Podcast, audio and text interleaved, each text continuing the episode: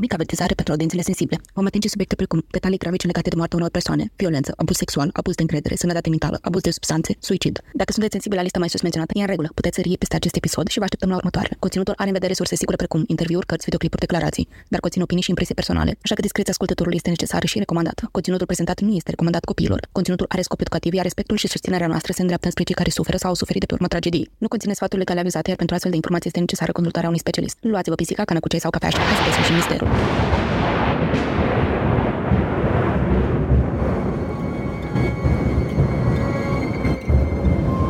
În toamna anului 2021, două pisici au început propriul lor podcast. Apoi au spus, pur, să se facă lumină în acest caz. Iar apoi am apărut noi, Cristina și Alex, pentru a transmite mai departe voința pisicească. Să ne facem așadar comozi și hai să vedem ce ne-au dus pisicile în această săptămână. În acest episod vom explora povestea tulburătoare a lui Jolly Jane Topar, una dintre primele femei ucigașe în serie cunoscute. Atitudinea ei jovială și plăcută ascundea un adevăr întunecat. Vom dezvălui motivele și metodele folosite pe victimele sale și vom afla reacția ei în momentul în care a fost prinsă și condamnată pentru aceste crime. Bună! Salutare și bine ați venit la încă un episod din uh, True Crime Week uh, din mijlocul verii. Bine, nu chiar mijlocul, e august, dar uh, you get the point. Cristina, încă o întrebare din seria ce ai face dacă ar fi să faci să ruleze un singur film pe veci la, în toate televizoarele, fără să poți pune alt film sau să-l poți opri pe ăsta, care ar fi acela? That's easy for me. I'm gonna go for Home Alone. You can never go wrong with Home Alone. I'm sorry. It's it's that easy. Home Alone. Nu contează ori unul, ori doi. I'll leave that up to you. Dar uh, asta e întrebarea mea. Care este filmul tău? Eu o să merg tot la fel de sigur și la fel de încrezător pe aventurile lui Walter Mitty, uh, filmul meu de suflet, foarte mult timp. Acum, actually, filmul meu favorit e uh, The Grand Budapest Hotel. Da, asta e, uh, vine clar pe locul 2 și l-aș recomanda pentru un infinit de vizualizări. Nu știu, mi se pare atât de wholesome și atât de calming totul, încât uh, îl recomand cu, cu cel mai mare drag să ruleze pe toate televizoarele din lume timp de o veșnicie încoace. Da, într-adevăr ai o relație foarte specială cu acest film, în sensul în care, Doamne ferește să se uită odată la el, pentru că dacă se uită după aia are insomnii,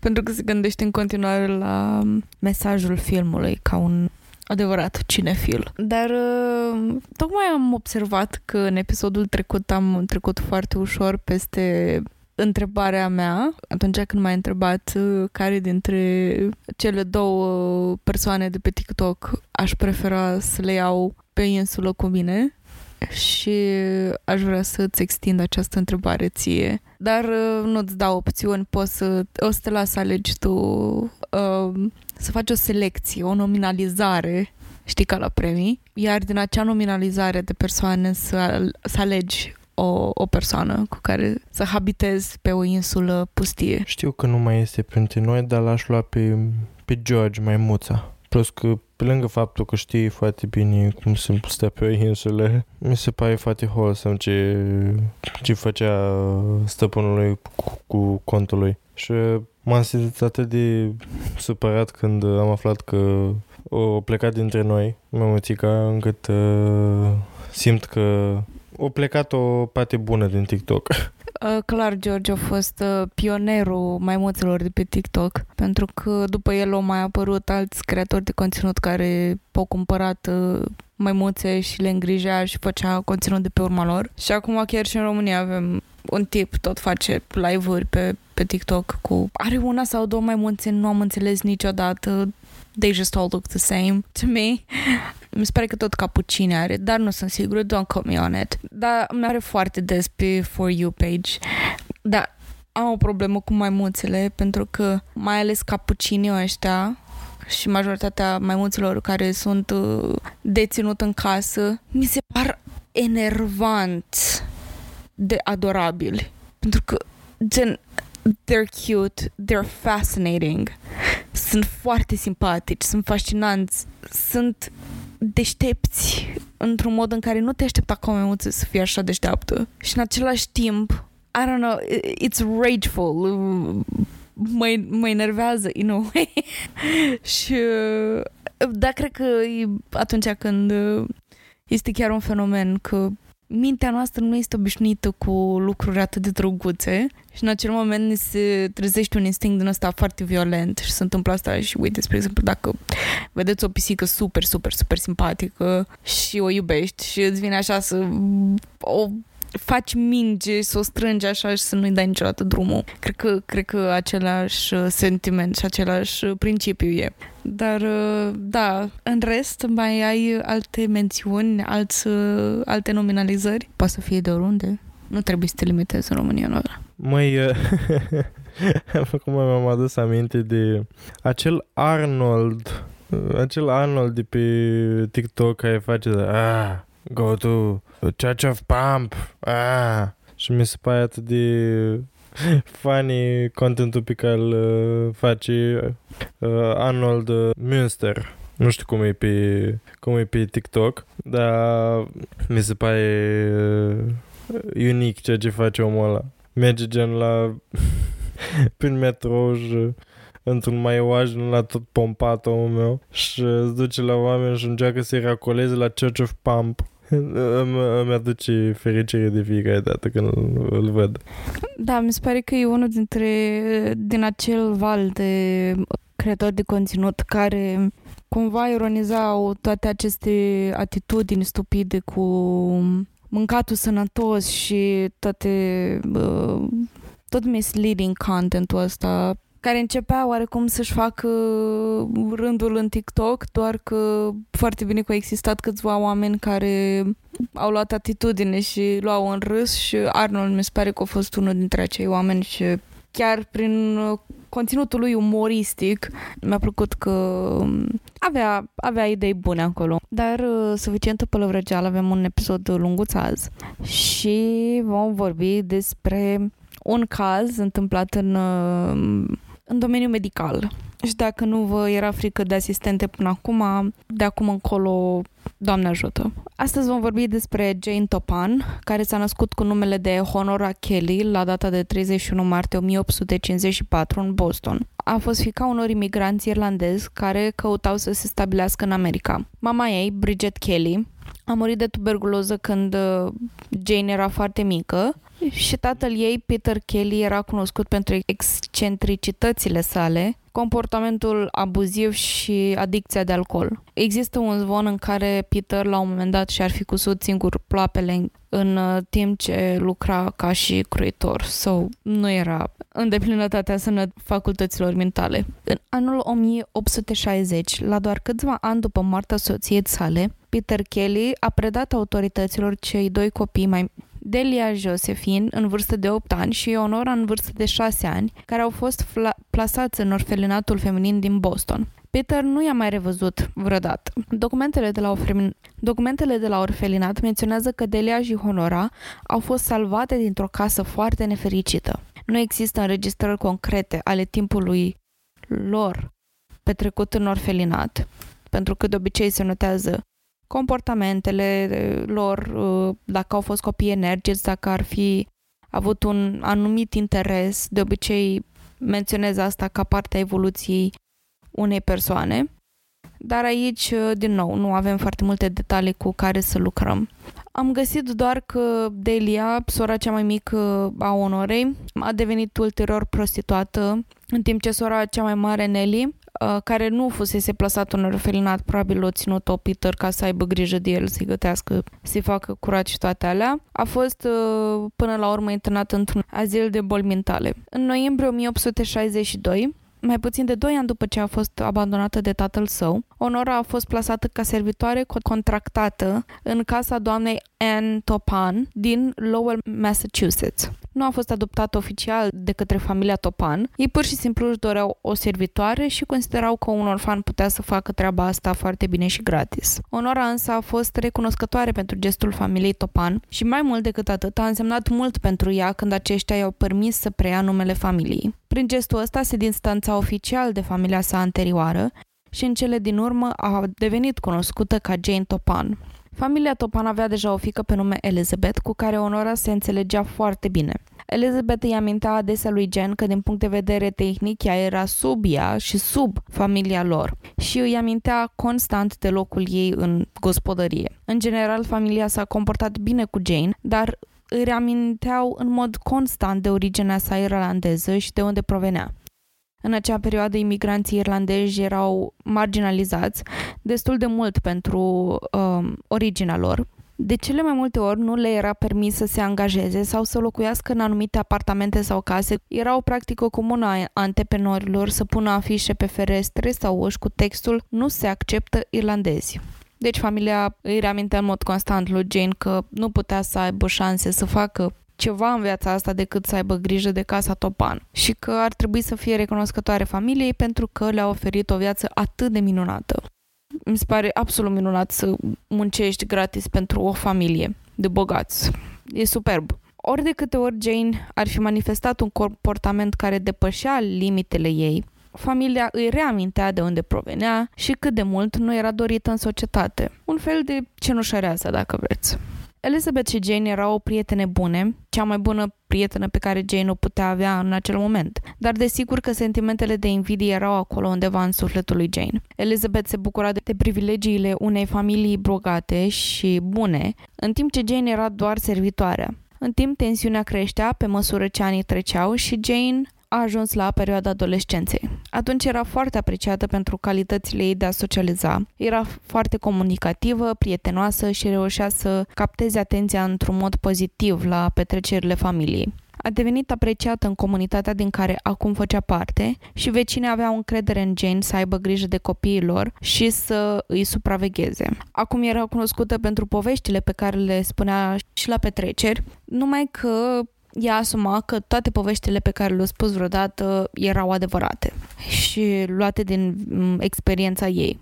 Adevărul este că câte povești să ai de spus ca să continui șirul de petreceri și să distrezi tot felul de oameni. Dar oarecum poți să empatizezi cu modul ei în care inventa poveștile ca, ca lumea să empatizeze cu ea și să pară mai prietenoasă, adică în punctul în care ea era atât de pusă sub papuc de către familie, nu mi se pare nimic greșit să își dorească și să caute atenția oamenilor și, na, în consecință trebuie să faci ceea ce trebuie să faci și înflorești povești sau inventezi altele pentru a te afirma într-o societate în care te simți cam pe din afară. Și hai să fim serioși, cu toții cred că suntem vinovați de povești înflorite. Doar că nivelul în care poveștile ei erau spuse, încet încet s-au adeverit a fi minciuni gogonate, pentru că se lăuda cu o familie a cărui tată era marinar și sora ei s-a căsătorit cu un prinț bogat. Oamenii îi credeau poveștile pentru că ce motive reale aveau să nu o facă, deși și faptul că taică și-a cusut propriile ploape făcea o poveste destul de interesantă. Dar Asta e doar părerea mea. Uh, sora ei până la urmă a murit pentru că a devenit lucrătoare sexuală și a murit la... a fost ucisă la locul de muncă. Poveștile lui Jane continuau și la școală. Un lucru care îi plăcea foarte mult să facă era să răspândească zvonuri și se bucura când lumea o, o credea și picta o imagine proastă asupra unui coleg sau unei colege era acest uh, bully din 1800 și ceva. Uh, Jane inventa povești despre colegii ei de clasă, minciuni despre oamenii pe care nu-i prea plăcea și de multe ori aceste minciuni duceau acei oameni în necazuri. Elevii erau duși la birou, la uh, responsabilul școlii și li se vorbea serios, apoi câteodată erau și dați afară din școală. Jane uh, nu prea era prinsă pentru aceste zvonuri, pentru aceste minciuni, pentru că atunci când era confruntată cu chestia asta, uh, se fofila foarte ușor în discuție, comportamentul ei era foarte relaxant și foarte uh, degajat și reușea să se disculpe de fiecare dată. Între anii 1885-1887,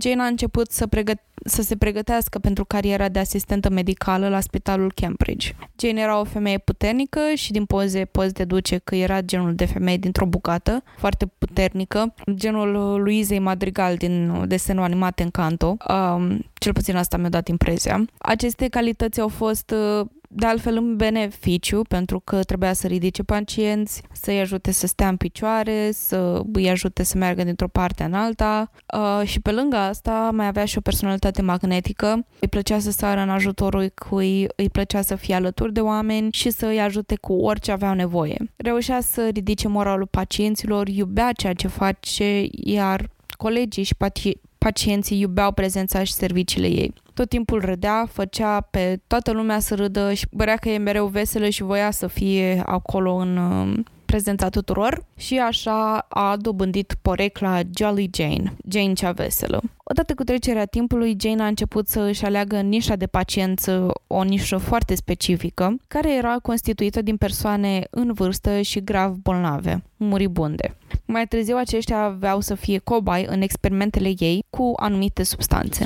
Jane administra pacienților ei morfină și atropină, fiind foarte atentă la efectele pe care aceste substanțe le aveau asupra corpului nu le administra atât de mult, sau cel puțin nu încerca să-i administreze atât de mult astfel încât să-i adoarmă cu totul, ci se juca la limita dintre conștiință și inconștiență. Îi voia amorțiți ca să nu se poată mișca, dar totuși treși ca să simtă și să știe ce se întâmplă cu ei. Începea să își petreacă mult timp singură cu pacienții, falsificând grafice, administrându-le medicamente ca să intre și să iasă din starea de conștiință. Uneori mergea atât de departe și intra în patul victimelor pentru, probabil pentru a le abuza sexual când aceștia erau inconștienți. Și aici apare din nou o situație în care sursele parcă să nu se înțeleagă între ele și se spune că Jane făcea asta când făcea asta, adică abuza sexual uh, când pacientul era adormit, iar alte surse spun că prefera momentele în care persoana era conștientă, doar că nu se putea mișca. Nu știu, asta mi-a dus aminte de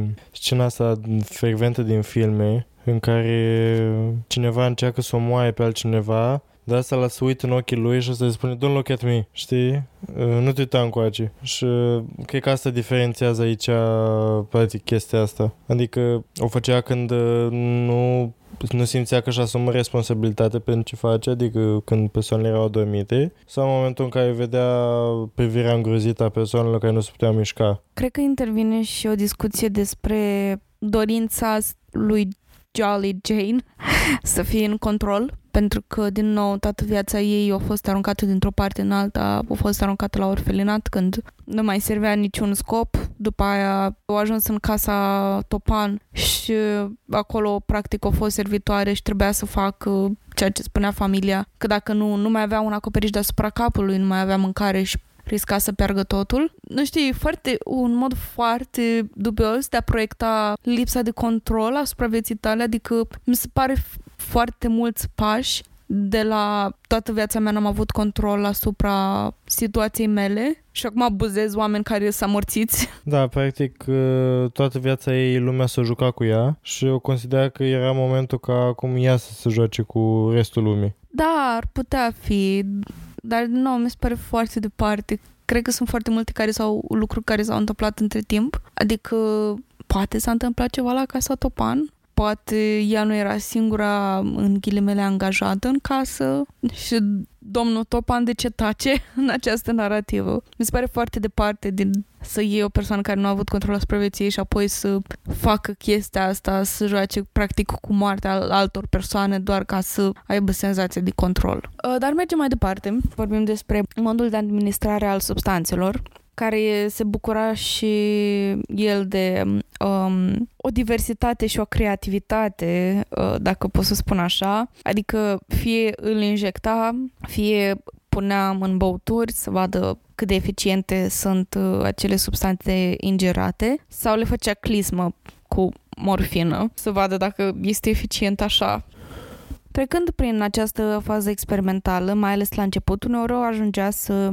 își omoare pacienții. Na, se mai întâmplă. Iar atunci se urca cu ei în pat și în timp ce mureau, îi mângâia și le șoptea lucruri pentru confortul ultimelor momente. Când pacienții lui Jane mureau, spitalul nu o întreba mai multe pe Jane, și nici nu erau înclinați să efectueze cercetări foarte detaliate asupra pacienților sau măcar să-și dea seama că numitorul comun era Jane. Uh, tiparul pacienților aleși fiind bătrâni, muribonzi, toată lumea se aștepta ca la un moment dat să moară. Dar uh, asta subliniază și faptul că spitalul și personalul și de altfel colegii ei aveau, aveau foarte mare încredere în ea. Nu știu, mi-au adus aminte de modul în care Dr. Death, criminalul în serie despre care am vorbit în unul din primele episoade ale noastre, uh, își alegea victimele și bine, el era stimulat și de mm, situația financiară a victimelor lui Adică el practic le fura, le fura moștenirile, bla bla bla. Dar tot la fel gândea și el, gen alegea persoane bolnavi cronic, muribunde, care oricum mureau și nu putea fi tras neapărat la răspundere el pentru ceea ce li s-a întâmplat. N-a te aștepți la o persoană 80 ceva de ani cu 10 boli pe listă și 20 de pastile pe care le ia pe zi să moară în scurt timp. Mult mai ușor de te cu vedea decât dacă a muri, nu știu, un copil sau o persoană tânără fără niciun motiv anume. Da, foarte bine punctat. Plus că vorbim de anii 1800 în, uh, înspre finalul anilor 1800 și din nou, nici medicina nu era de avansat absolut loc atunci și oarecum na, o moarte în plus nu era o tragedie atât de mare, era chiar la ordinul zilei. Uh, e un mod cinic de a o pune, dar, din nou, condiții nu erau, studii erau, nu erau. Nici comportamentul lui Joel nu era atât de deplasat în mod în vedere că neștiind ceea ce se întâmplă cu pacientul după ce administrezi un medic, uh, un medicament, trebuie să stai la capul lui să-l monitorizezi uh, constant. Așa că nimeni nu punea întrebări. Și, într-adevăr, poate că Jane avea un mod foarte apropiat de a-i conforta uh, pe pacienții ei uh, în ultimele momente, dar uh, din nou, fiecare își face treaba cât de bine poate. În 1889, uh, Topan a fost recomandată pentru prestigiosul Spital General din Massachusetts, unde a ucis mai mulți pacienți înainte de a fi concediată în anul următor. Nu a fost concediată de altfel pentru că a fost prinsă omorând oameni, dar Concediul ei a rezultat în urma modului responsabil de administrare a medicamentelor, după care s-a întors la Cambridge, dar uh, pentru că avea acest antecedent, probabil că lumea uh, se uita puțin atent la Jane și a fost concediată și de acolo pentru administrarea irresponsabilă de opioide. Nu pentru că a ucis cineva. În momentul ăsta nimeni nu o suspectează pe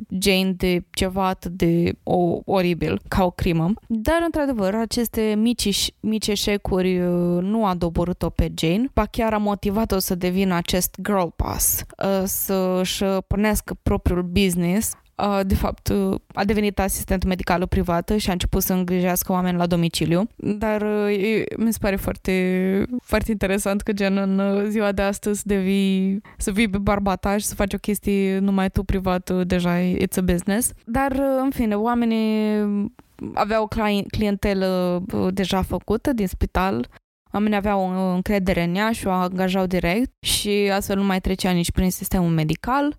Um, și o vreme chiar se descurca bine și a construit uh, din nou clientela destul de bazată, lumea o iubea și o recomanda mai departe și era chiar ocupată. Așa fata noastră și-a construit uh, un imperiu. a devenit îngrijitoare la domiciliu și astfel putea să continue să ofere sprijinul ei fără ca vreun șef să o concedieze. Așa, Jane a devenit o asistentă de succes, căutată în special de bătrâni bolnavi pe care îi putea îngriji sau, experiment, sau pe care puteau, putea experimenta. Avea ea câteva plângeri de furt minor, dar în rest părea un bun profesionist și cu oameni de care să aibă grijă. Oarecum intrăm în niște cazuri documentate, pentru că până acum e foarte greu și a fost foarte greu să trecuiesc ceva din uh, timpul în care era angajat și știm de primul cuplu ucis. A fost un uh, cuplu de bătrâni care, cu care a, a ajuns să stea în casă. Uh, practic aveau uh, nevoie aparent de îngrijiri medicale uh, constante și Jolly Jane stătea cu ei în casă.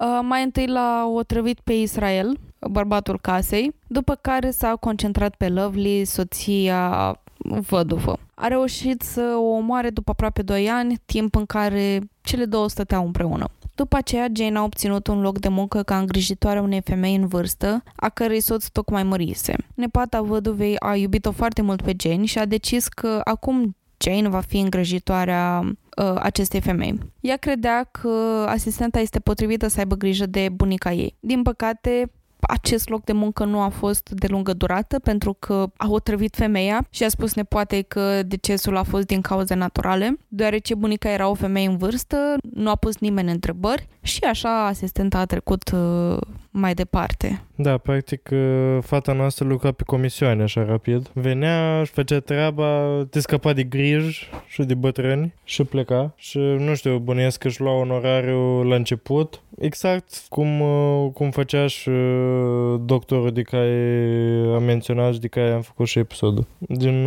e cam aceeași schemă, numai că celălalt stătea mai mult, aștepta să ia toată moștenirea, nu numai un onorariu. Da, și o să vezi că cei doi au mai mult în comun decât ai crede dar toate la timpul lor. Și în următoarea perioadă, Jane s-a mutat la sora sa adoptivă. Au reaprins flacăra relațiilor de surori. Și când Jane a vizitat-o pe Elizabeth, acum era fată mare, era căsătorită chiar, și de-a lungul anilor au rămas în legătură de, de vorbe, dar nimic foarte apropiat. Au rămas în legătură, vorbeau, dar nimic nu, nu era nimic foarte profund. Și acum, pentru că nu e așa, Jane este o femeie de succes, în toată regula, a invitat-o pe Elizabeth în Cape Cod pentru o vacanță. Elizabeth a început să se simtă cam rău în această vacanță. Timp de câteva săptămâni, starea ei de sănătate se degrada.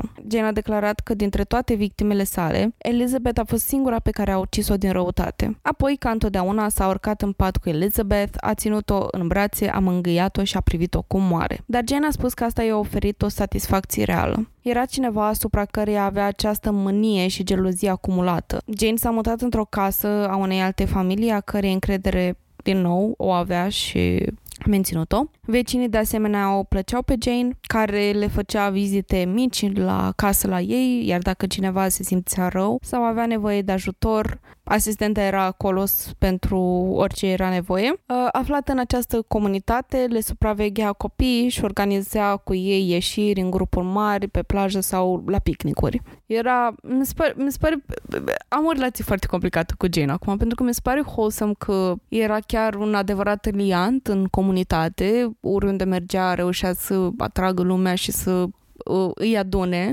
și mi se pare drăguț că face ceva pentru copiii din comunitate și ajută oamenii ăștia să aibă grijă de ei. Dar pe de altă parte, e, un, e, e o psihopată. Uh, Jane spunea că în anii în care a locuit uh, în această casă, despre care tocmai am vorbit, a acumulat o datorie de 500 de dolari care astăzi ar, care astăzi ar fi echivalent cu, cu 15.000 de dolari. Um, banii erau împrumutați de la familie de-a lungul timpului uh, pentru medicamente, lucruri legate de casă sau mâncare, iar aceste datorii au ajuns-o și familia a început să-i ceară bani înapoi dar Jane a reușit un timp să se strecoare din situație. Până la urmă au ajuns să o invite în casă unde au servit-o cu apă minerală, doar că în apa pentru aceste persoane bune care au găzuit tot, tot acest timp și le-au dat echivalentul la 15.000 de dolari, aveau mai mult decât apă minerală și anume o, o doză consistentă de calmante.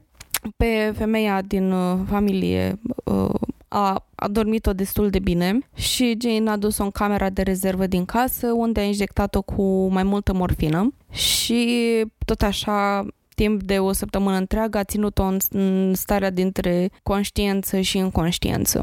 Jane a spus familiei că avea o boală și că era esențial să-i ofere tratamentele ei. Din păcate, victima era într-o stare în care nu putea comunica cu nimeni, să spună poate ce era în neregulă cu ea, iar până a murit, cu ea până a murit după o săptămână. Și atunci, sigur, nu a mai spus nimic. Jane a ajuns să locuiască cu bărbatul familiei uh, acesteia, era familia Davis, pentru a avea grijă de el și de copiii lui, acum că soția lui murise. În acest punct, Jane și-a propus să omoare întreaga familie, pentru că, desigur, mai datora bani și ori dai banii, ori trebuie să te achiți într-un fel de datorii și în doar câteva săptămâni a reușit să omoare cele două fiice din familie și pe bărbatul casei. Jane a început cu cea mai, fic- cea mai tânără fică, pe nume Genevieve. Mai întâi au ucis-o pe Genevieve și a răspândit, a avut grijă ca înainte de asta să răspândească un zvon prin oraș, cum că aceasta ar fi fost sinucigasă sinucigașă și că a văzut-o cum ține arsenicul mereu cu ea, cum și-l pune în paharul cu apă în încercarea de a se sinucide și Jane a ajuns să o omoare cu dozele ei tradiționale de morfină. Uh, dar toată lumea până la urmă a crezut că Genevieve s-a sinucis și nimeni nu a suspectat-o pe Jane.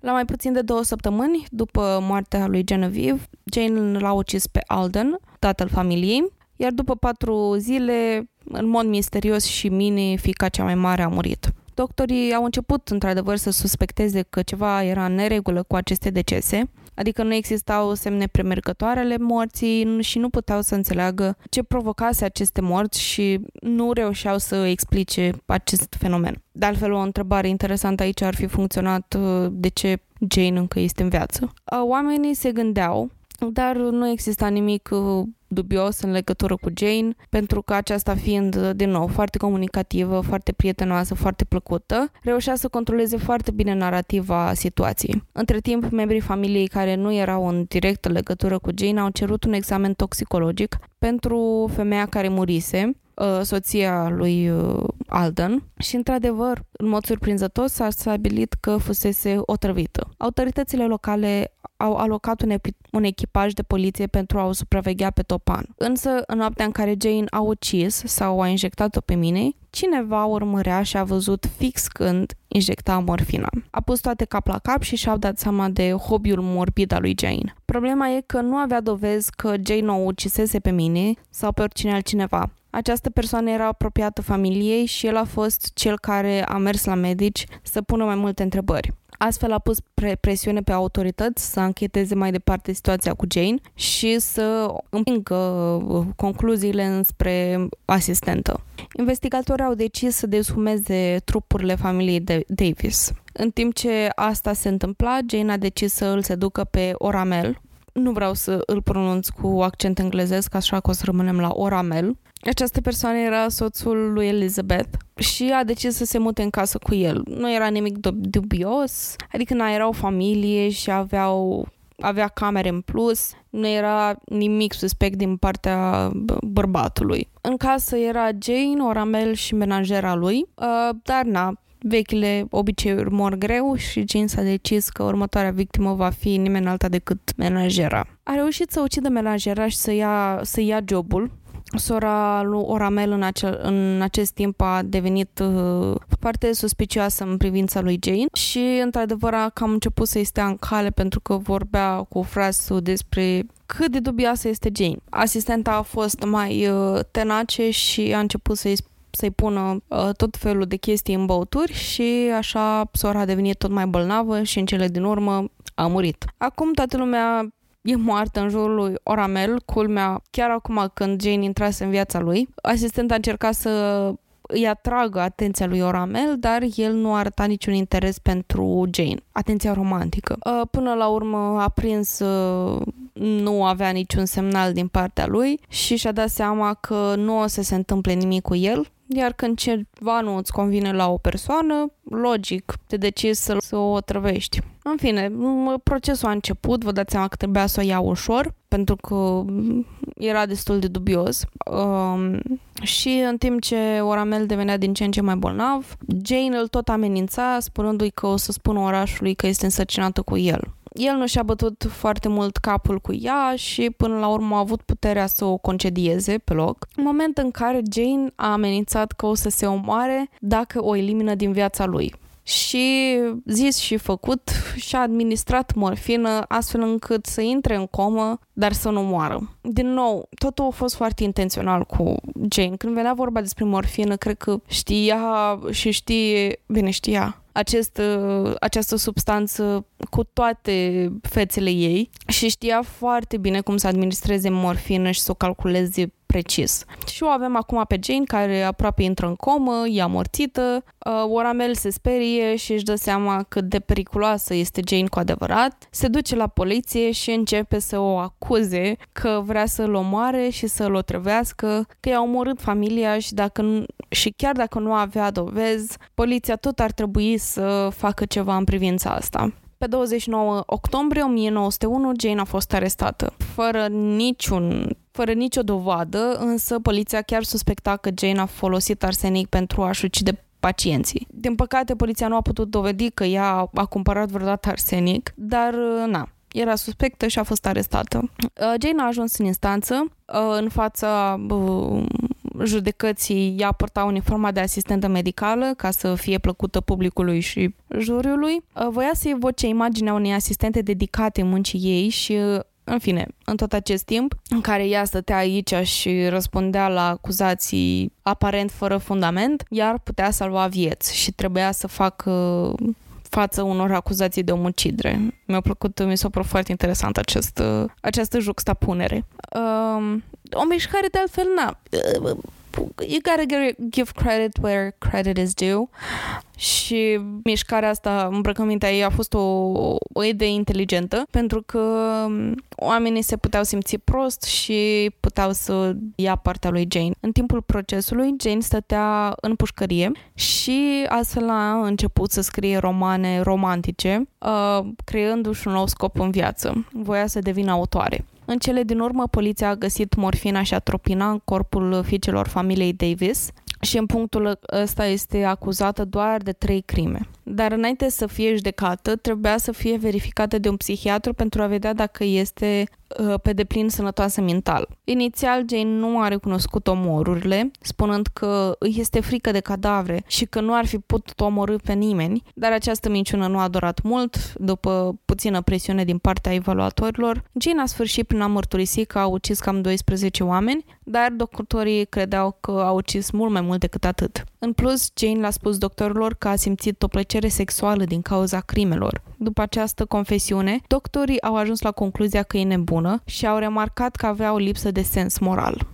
Jane a spus avocatului apărării o poveste complet diferită. Le-a spus că a ucis cam 31 de oameni și probabil mult mai mult decât atâta, dar nu a mai ținut numărătoarea după un timp. Procesul a durat 8 ore și Jane a fost găsită nevinovată din motive de nebunie. A fost condamnată la închisoare pe viață în spitalul pentru bolnavi mental din Tauton, iar când a fost citită hotărârea s-a spus că Jane râdea și asta i-a consolidat imaginea de Jolly Jane. Confesiunea ei a fost publicată în ziare și spunea ceva de genul, citez, a convins medicii că e nebună spunând că e sănătoasă mental. Închei citatul. Supraveghetorul azilului a declarat că nu simțea niciun regret pentru crime, era mândră de numărul crimelor comise și vorbea despre ele purtându-le ca pe niște insigne. Pe măsură ce timpul trecea în interiorul spitalului, s-a spus că sănătatea mentală a lui Jane a scăzut. Vedea și conversa cu oameni care nu erau acolo și era confuză de motivul pentru care se afla în acel loc. Jane a rămas în spitalul pentru bolnavi mental Tauton până la vârsta de 81 de ani când a murit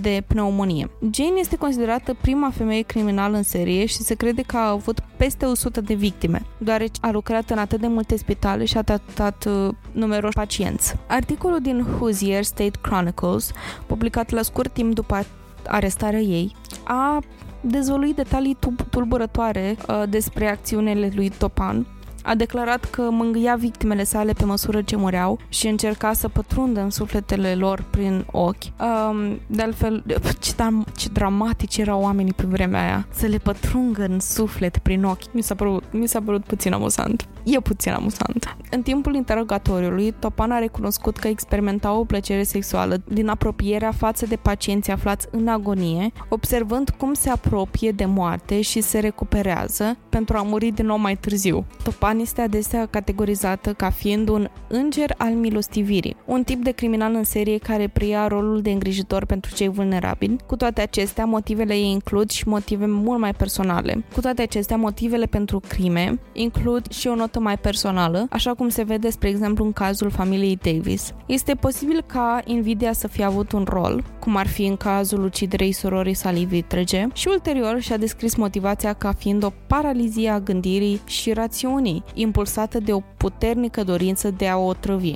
As you do. Utilizarea de către Topan a otrăvurilor a depășit sfera uciderii. Se spune că ar fi otrăvit o menajeră suficient cât să pară în stare de ebrietate pentru a-i fura slujba, ulterior pentru a ucide o familie întreagă. Ea a recurs chiar și la otrăvirea de sine pentru a câștiga simpatia și atenția. Complexitatea motivațiilor și acțiunilor lui Topan relevă natura tulburătoare a crimelor sale. Nu știu, mi se pare foarte poetică exprimarea se pătrund în, în suflet prin ochi, oglinda sufletului. Și da, adică e foarte ușor să Adică nu e foarte ușor, e destul de ușor să găsești o justificare în chestia asta, dar omor oameni, dar îți pe moarte oricum și poate că le e mai bine așa și spui că e curățat de suferință, dar e clar că tu nu asta neapărat îți dorești, ok? Și dacă tot vei să de suferință, întreabă mai întâi dacă vă să moară. Consent is key. Consimțământul este totul.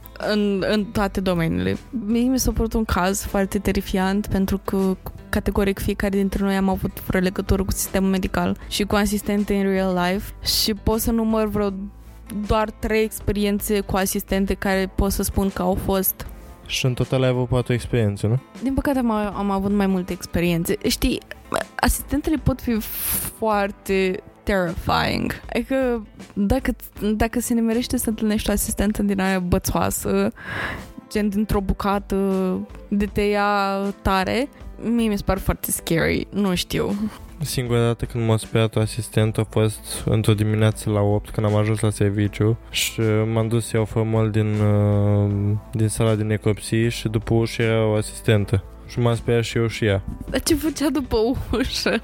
Aveam niște halate în alea, niște halate care se spală și se sterilizează pentru necropsie și le strângea. Ah, ok, are sens, deci nu stătea acolo ca dubioasă degeaba.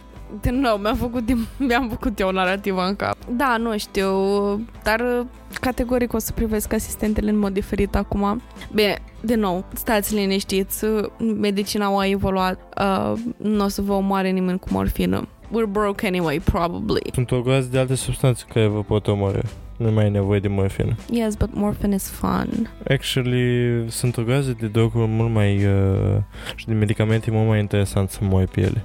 Nu o să-ți cer exemple acum, dar uh, I'm gonna follow up on that later. Chiar acum, uh, uh, la final de episod, am menționat uh, tipologiile de criminali în serie și mi-am amintit că am în drafturi uh, episoade despre asta. La început mi se părea interesant, care încă cred că ar, ar putea fi un subiect interesant de abordat, Așa că dacă vă interesează, o să vă lăsăm uh, o întrebare cu uh, în care să ne oferiți sugestiile voastre de conținut pe care vi-l doriți să-l vedeți de la noi.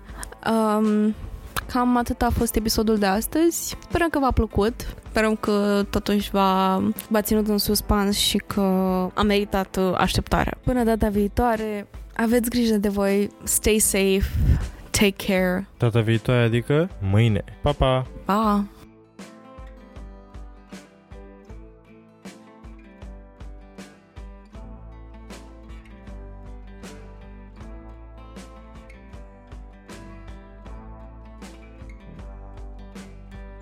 Acest podcast a fost înregistrat sub atenta îndrumare a gazelor noastre, pric și câlți.